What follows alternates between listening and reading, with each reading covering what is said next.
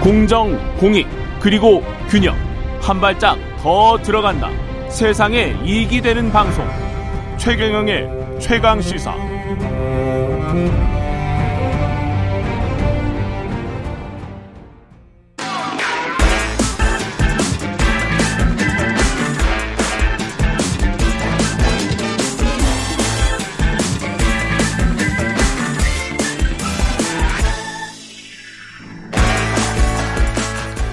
네, 놓치기 아쉬운 그 뉴스 짧고 굵게 한 번 더 짚어드리겠습니다. 오늘은 오마이뉴스 곽우신 기자와 함께합니다. 안녕하십니까? 네, 안녕하세요. 휴일 edition입니다. 예, 휴일 edition으로 뭐 복장도 그렇게 네, 복장이 그렇게 왔습니다. 푸틴 러시아 대통령 그 관련해서 예, 러시아 대통령 이 말 하기도 싫습니다, 사실. 네.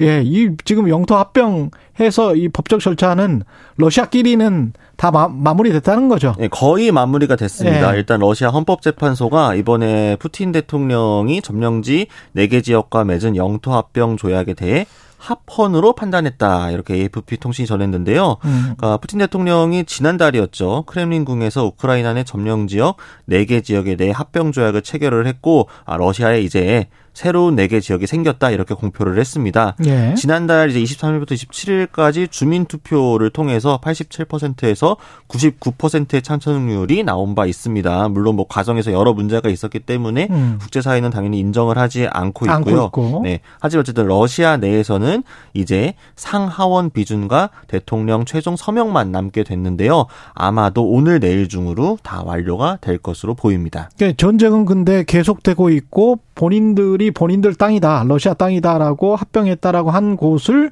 다시 그 주요 도시 한 곳을 또 탈환해 버렸어요. 네, 그렇습니다. 우크라이나가. 네, 네. 예. 그래서 우크라이나가 지금 동부 루안스크주의 북쪽 관문 도시인 리만 탈환에 성공을 했다. 이렇게 로이터 통신이 보도를 했습니다.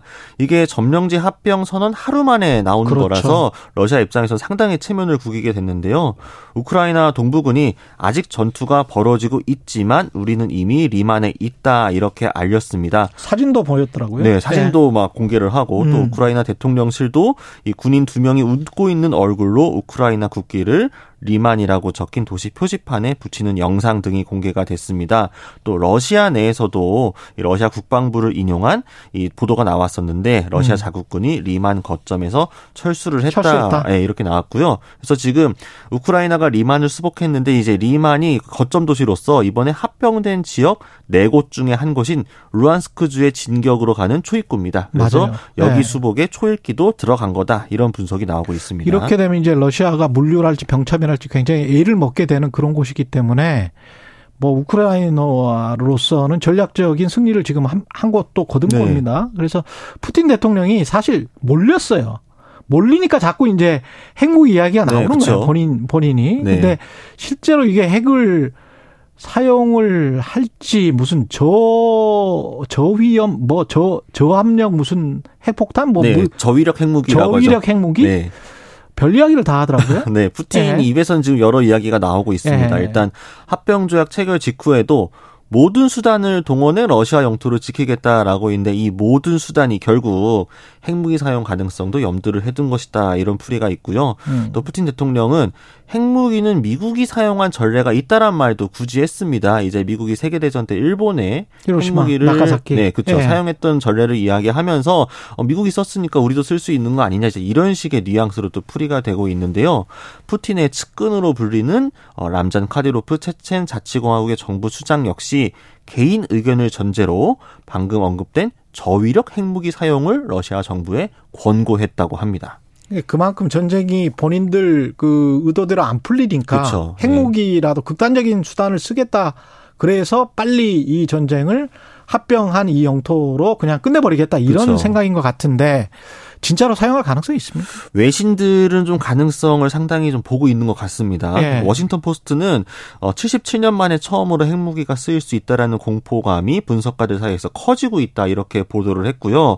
그러면서 러시아가 보유한 것 중 가장 작은 핵무기의 위력이 미국이 히로시마에 투하했던 핵폭탄의 15분의 1 정도의 위력이다 이렇게 보도를 했습니다. 예. 또 이코노미스트는 어, 실제로 만약에 핵무기를 사용할 경우에는 살상자를 낳지 않은 않는 시위용 발사거나 우크라이나를 직접 공격하거나 아니면 나토에 대한 공격이 있을 수도 있다. 이렇게 예. 세 가지 정도의 시나리오를 제시하기도 했는데요. 예. 특히 러시아가 이제 지하나 대기권의 어떤 극적인 핵실험을 통해서 음. 이 위기감을 점증시키는 확전 사다리를 밟을 수도 있다. 그래서 흑해나 우크라이나 상국에 살상자가 발생하지 않는 핵무기를 쓸 가능성도 있다. 이렇게 보았습니다. 우크라이나 서방 진영을 위축시켜서 공포로 위축시키는 거군요. 그래서 네, 그렇죠. 빨리 정전 협정에 나서게 하는 그런 식이군요. 네, 뭐 예. 일각에서는 쿠바 사태와 비교를 하기도 하더라고요.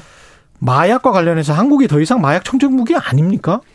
국제 기준으로는 아닙니다. 그러니까 어. 유엔이 정해놓은 기준이 있습니다. 인구 10만 명당 마약류 사범이 20명 미만일 때가 이제 소위 말하는 마약 청정국인데 한국은 이미 지난 2016년에 이 기준을 넘어서면서 청정국이 아니게 됐다고 하는데요. 예. 대검찰청이 이제 2021 마약류 범죄 백서를 발간했는데 여기를 보게 되면 연간 한 1만 2천에서 1만 6천 명 선을 2016년 이후 오가다가 코로나19 유행을 기점으로 1만 8천 명까지 늘어서게 되었고요. 지금 올해 상반기에 검거된 마약류 사범만 하루 평균 30명 꼴이라고 합니다. 오. 네, 마약류 지금 압수량도 2017년 대비 5년 사이 8배가 늘었는데요. 지난해 압수된 마약류는 시가로 1조 8,400억 원, 2조 가까이 됩니다. 실제 예. 시장은 이보다도 훨씬 클 거라고 되고 전망이 되고 있고요. 이게 또 재밌는 게 식약처가 하수 역학 기반 불법 마약류 사용 행태 조사를 하고 있습니다. 이게 사람이 약물을 삼키거나 주사를 하게 되면 대소변으로 다시 이 마약류가 아, 나오니까 나. 네, 그러니까 예. 하수 처리장에 모여 있는 물들을 검사를 네. 해가지고 어. 마약 잔여물을 검사를 하는 겁니다. 이거를 추정을 해보는 건데 예. 지난 1년 동안 전국 57개 하수 처리장에서 필로폰, 펜토민, 메틸페니데이트 등 불법 마약류가 검출이 됐고 그 양도 인구 1,300명 중 한 명꼴로 매일 필로폰 1회씩 투여하고 있다. 오. 이 정도 결과가 나왔다고 합니다. 여기까지 듣겠습니다. 예. 놓치기 아쉬운 그 뉴스 더 뉴스의 오마이뉴스 곽우신 기자였습니다. 고맙습니다. 감사합니다. 예. KBS 1라디오 최근의 최강시사 2부는 여기까지고요. 잠시 후 3부에서 뵙겠습니다.